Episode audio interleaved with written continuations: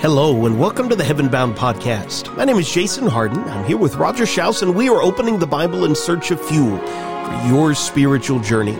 This is where we talk about life the way it was meant to be and what it means to be a disciple of Jesus in the 21st century. Wherever you are, thanks for joining us on the journey today.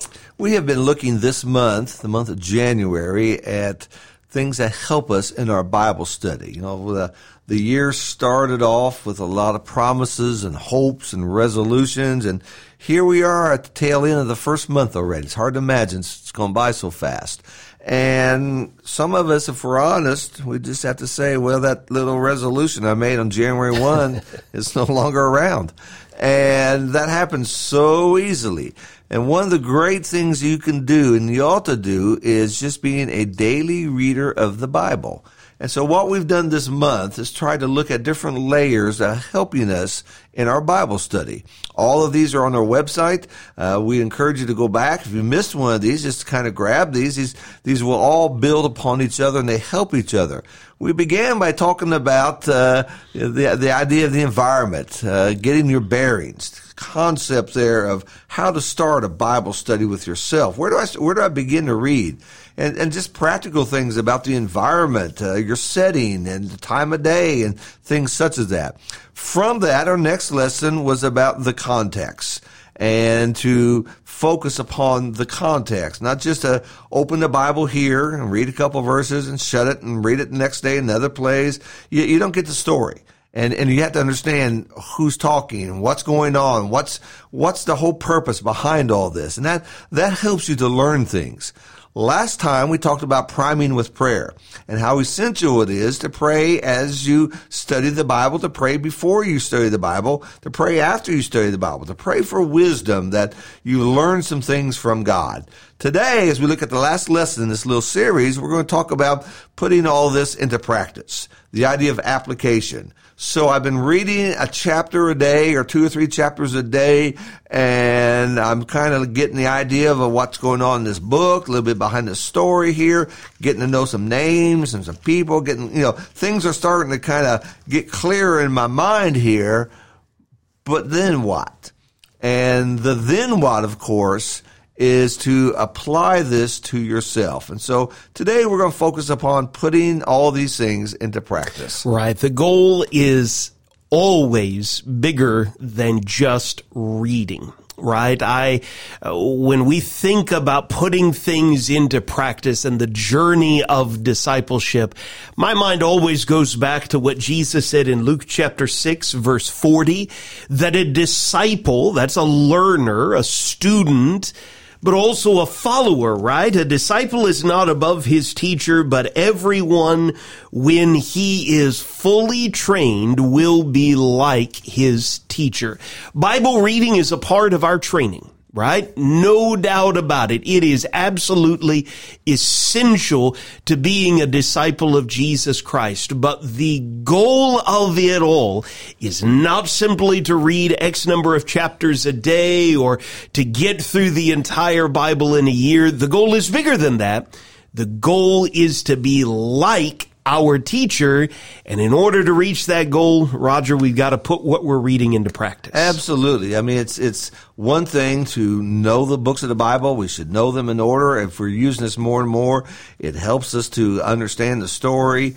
But what good of it if it just lays there. And so, so we're going to talk about how to put this into application or practice. And so let's just begin by looking at some examples of this in our Bible. Sermon on the Mount is just a great place for this because Jesus would say several times in Matthew chapter 5, for I say to you, he's talking to an audience there. He wasn't talking to the nation, the nation of Israel. He wasn't talking to the globe, every human being. I say to you, and, and the whole point of that is you heard those words of Jesus. That audience heard that. And he was wanting them to say, imagine just me and you in a room. No one else in this conversation. I'm talking to you. And from that comes what do I do with what he just says? I think another great example of this is in Matthew chapter 19 when the Pharisees were questioning Jesus, trying to put him in a corner about a tough and difficult subject about marriage. And he responds, first of all, in verse 4 and says, And he answered them and said, Have you not read that he who created them from the beginning made them male and female? Have you not read? If you have read and thought about what you read, then, then you would have understood this point. And again, what he's driving at here is the point of application here, the point of seeing these things. Again, to the Sermon on the Mount. We're just, we're just kind of running through some examples of this for you. But in Matthew chapter 7, at the very end of the Sermon on the Mount, you know, a lot of times our sermons today, the preacher will say, stand and let's sing. Well, Jesus didn't do that. He told a little story about the rich man and uh, the wise man and the fool. And he describes a wise man here in Matthew 7 24 as everyone who hears these words of mine and acts on them. Storms came, the wind blew, the rain came, the floods came, but the house stood because that man had acted upon or he put in practice what Jesus had said. And so th- these are just some simple reminders to us of how we need to be doing these things and to see that. Now, let me go to another example, if you will, in the book of Luke in chapter 10. And, and there's like three spots I want to pull out here for you. In Luke chapter 10, he says in verse 26, as the lawyer stood up to test him, Teacher, what should I do to inherit eternal life? He said to him, What is written in the law? How does it read to you? And, and basically, what does the Bible say to you? That's what he's saying. And it's more than just words. What does it mean to you? Our faith has to be personal, and our faith is built upon the Word of God. And so he would go on and talk about keeping the commandments but this uh, ruler, this rather this lawyer who's trying to, uh, I think, being a little smart aleck here to Jesus, wishing to justify himself, said to Jesus, "Who is my neighbor?" From that, Jesus tells us the story or the parable of the Good Samaritan. And when he ends that, uh, that story there, he says in verse 37, he says, the one who showed mercy toward him, then Jesus said, go and do the same. You see that? He didn't say, go and think about this, go memorize this, go preach this, go do this. And so putting in practice what Jesus said is the most essential thing. It, to, to read the Bible and to be unchanged, to read the Bible and to remain the same means the Bible really has had no impact upon my life. As we read it, it ought to impact us, and we need to go and do the same. In a lot of ways, Roger, I, I feel like this gets to how do I look at what I'm holding in my hands? Uh, just listening to you rehearse all of these ancient accounts, and we unashamedly acknowledge frequently, both of us in Bible classes, in sermons, listen, this is old. this, this happened a long time ago we need to acknowledge that, but also help people understand and remind ourselves, listen, the word of God is living and active. That's what Hebrews chapter 4 teaches us. It's sharper than any two-edged sword, piercing to the division of soul and of spirit, of joints and of marrow, and discerning the thoughts and intentions of the heart. That's what we're really talking about here. I mean, it's one thing to, okay, start with what time of day am I going to try and build this rhythm into my life and making sure that I've got a good translation of the Bible and appreciating the context of what I'm reading, even priming with prayer. All of that matters what we're really getting at here, we hinted at it last week with prayer, is this is a matter of the heart, right? And, and that writer of the letter to the Hebrews, even in this context where he talks about the word of God being living and active, gives us a master class in what we're talking about. If you remember, he goes back, he talks about that Exodus generation and how they missed out and so it passed on to their children to be the first to enter the promised land. And he talks about Joshua, things that had happened a long time before He wrote the letter to the Hebrews, right? But he weaves in this bridge that the promise of entering God's rest still stands. And he, he he reminds them of that previous generation. And then just like you've highlighted with Jesus Hebrews chapter 4 verse 11 therefore let us strive to enter that rest so that no one may fall by the same sort of disobedience. How can that be? Well, he tells us in the very next verse, the word of God is living and active. Doesn't matter how I'm accessing it, whether I'm using a scroll or a codex or what we would call a book or I'm, I'm reading it off of a screen. What matters is this is the word of God. It's living and active and I am accountable to the God who gave the word. Well, Jason, you've mentioned that several times. Uh, and what does it mean that the word is living? I, late at night, I'm reading a book about Tecumseh. Okay. And I wouldn't say it's it's a kind of a dry, scholarly. I hope I get through it. It's just it's it's it's it's tedious. Good luck. Yeah, but but you know, I would never say this this book about Tecumseh is living. Okay. Okay. Uh, no, uh, I wouldn't say that. So how how can I say this book, this old Bible, is living, and I can put Shakespeare next to it, or I can put some college textbook next to it, or I can put uh, Harry Potter next to it. I can put all these different books around it. But the Bible is so different. Yeah. What makes it living? Yeah. Well, I would lean on his next several phrases where I am being encouraged not just to use my God-given mind to discern, like you brought up from those examples with Jesus, what, what does this mean to me? What does this mean for me? But as I read it, I am being discerned, right? My heart is being uncovered. I'm teaching right now on Sundays uh, a class on the parables of Jesus. And this past Sunday, we just looked at how Jesus could tell a simple parable. And depending on the heart of the hearers, something different would happen. If the heart was hard, there would be truths of the kingdom that Jesus says are being concealed. If the heart was open and honest, secrets of the kingdom would be revealed. Not in the sense that, okay, I know a secret that nobody else can possibly know, but as I read this word, there is a living connection between the Almighty God and my heart.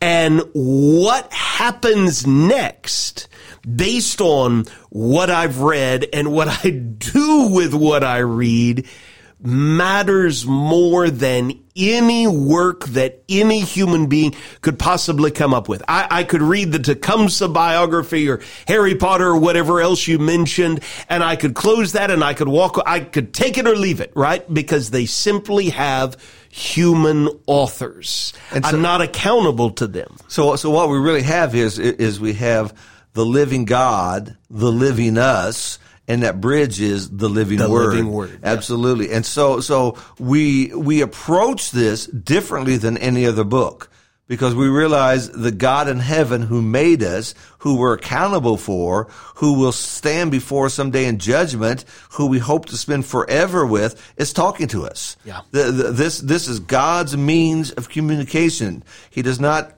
talk to us in, in feelings. He doesn't whisper in our ears. He talks through this word. So when I read the Bible, there's, there's going to be times it bothers me. It bothers me because I'm not doing what it says. Right. And, and, and that conviction, ought to lead me to change. It can pierce me, right? Absolutely. It can cut me to the quick, as other passages say. Uh, I can read this passage, I can read the Bible, and it can, it can comfort me. There's times when, when sorrow and sadness and despair can come around me, but I realize God is still on the throne. God is still there. He was there through the Egyptians, through the Babylonians, through the Romans. God is still there, and that can give me great comfort And so it's living in that way. It can motivate me. I can read about what, what Jesus said about the Good Samaritan. And I can think about my next door neighbor who lost his job and, and they're having a hard time and, and I got a cupboard full of food. Well, that'll motivate me maybe to, to, take some food over to my neighbor. Why does the Bible, Harry Potter won't do that. Tecumseh won't have me, Tecumseh would have me go over there and tomahawk somebody, you know? why, why was the Bible do that? Because it's the living God talking to us. Yeah. And, and that's the whole approach you must have.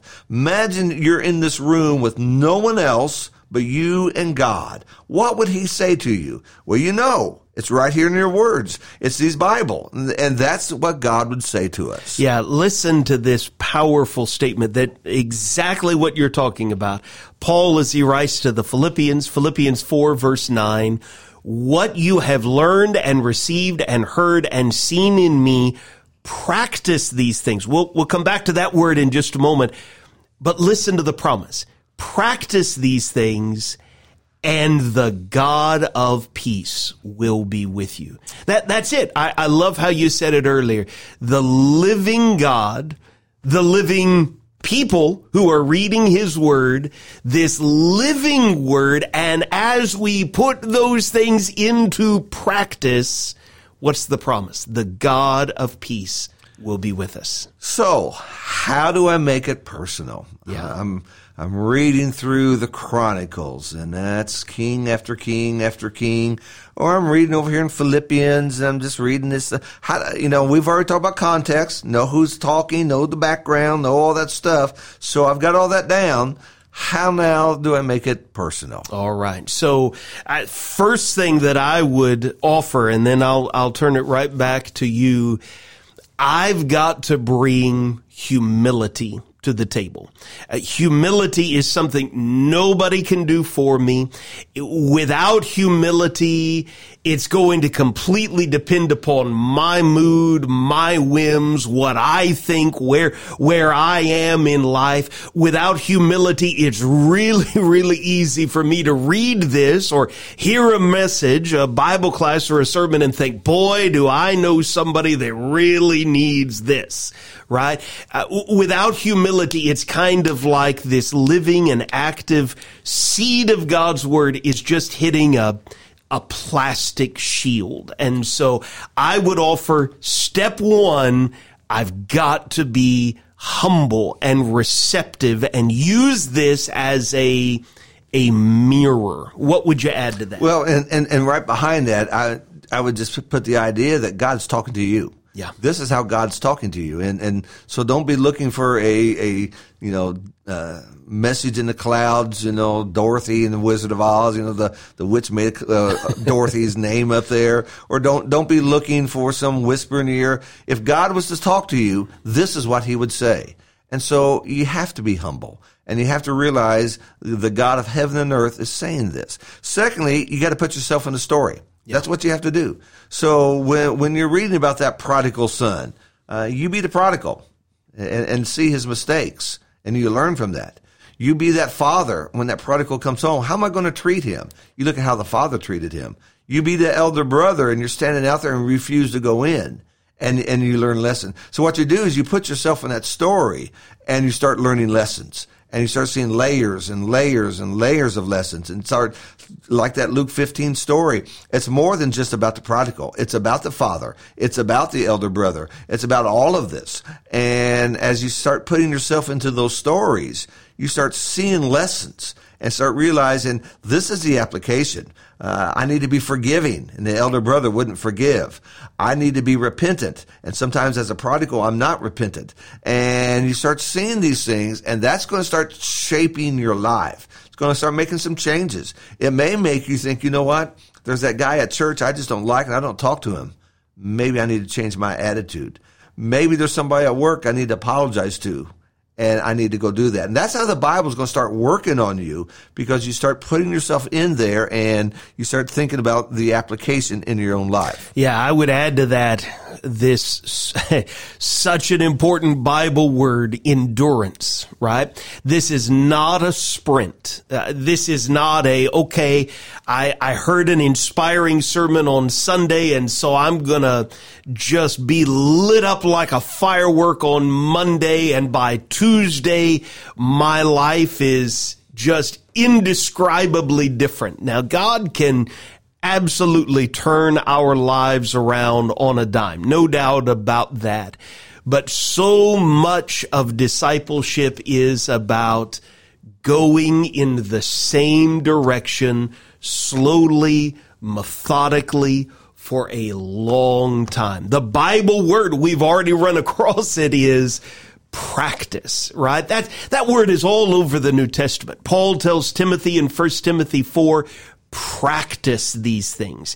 Immerse yourself in them so that all may see your progress. The writer of the Hebrews says, or to the Hebrews says in Hebrews 5:14, solid food is for the mature, for those who have their powers of discernment trained by what? By constant practice to distinguish good from evil. Peter in 2 Peter 1, brothers, be all the more diligent to confirm your calling and election, for if you practice these qualities, you will never fail.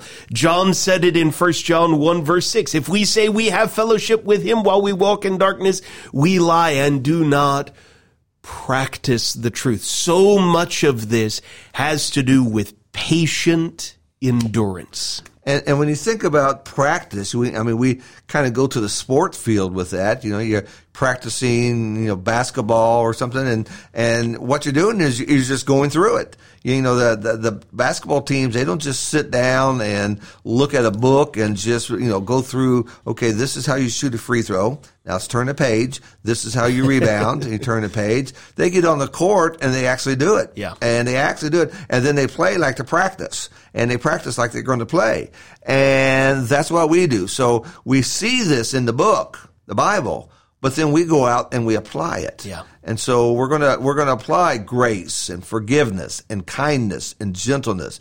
We're going to develop a heart of a servant. Why? Because that's that's taking it off the page and putting it in our hearts, and that's how the Bible becomes alive. You know, in the, in the book of Second Corinthians, Paul would say in chapter three, uh, uh, he describes the Christians as a living epistle. Uh, you know, as, as if they are the walking Bible. And we have to realize in the culture we live in today, we are the only Bible that some people will ever read. Uh, they won't pick up a Bible. So when they see you, they're going to make a judgment call. This is what a Christian is like. And if we're not practicing it right, then they're going to get the wrong image. How important it is for us to show kindness and gentleness and grace and forgiveness, the qualities of Jesus. And from that, they can get the bridge to go to the real Bible and see what God wants them to see. Yeah. Roger, for the last going on six years now, uh, your wife, Miss Debbie, is uh, a, a, legend in our house for uh, uh, a lot of things that she has made us, but her cookies especially. I mean, we just uh, a lot of times if cookies come up, Miss Debbie's name comes up as well. And as you're describing that, I, I think of boy, is isn't there a huge difference between having the recipe and actually putting it into practice and then sharing it with others. I don't know how you don't weigh 400 pounds uh, being married to Miss Debbie, but uh, it is a blessing to have the recipe of Christianity, but then to put it into practice for the glory of God and, and the good of other people. And that's just it. And, and, and so when we come on to Sunday, it's more than just sitting and singing and listening to some prayers and some preaching. We're getting opportunity to serve. And when we go to work, we're getting opportunities to serve. We're putting all this into practice and that's what comes out of this. And so, so whether we're talking about uh, following the score of music as you're playing the piano or doing a recipe, um, you know, you, you're you're putting yourself into that, and you have been changed by the Bible. And that's what makes it alive and living and active. And it makes a difference.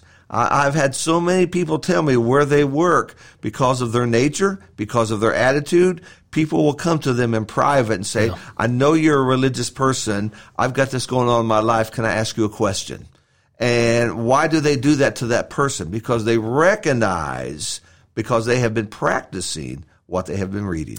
Practical tips for Bible reading. Roger, thanks for joining me in this four part series. Thanks to all of you for listening to the Heaven Bound podcast. We hope the series and today's episode has helped you set your mind on things above and given you fuel for the journey. That's what it's always about. Always remember when you're walking with Jesus, you're heaven bound and the best is yet to come.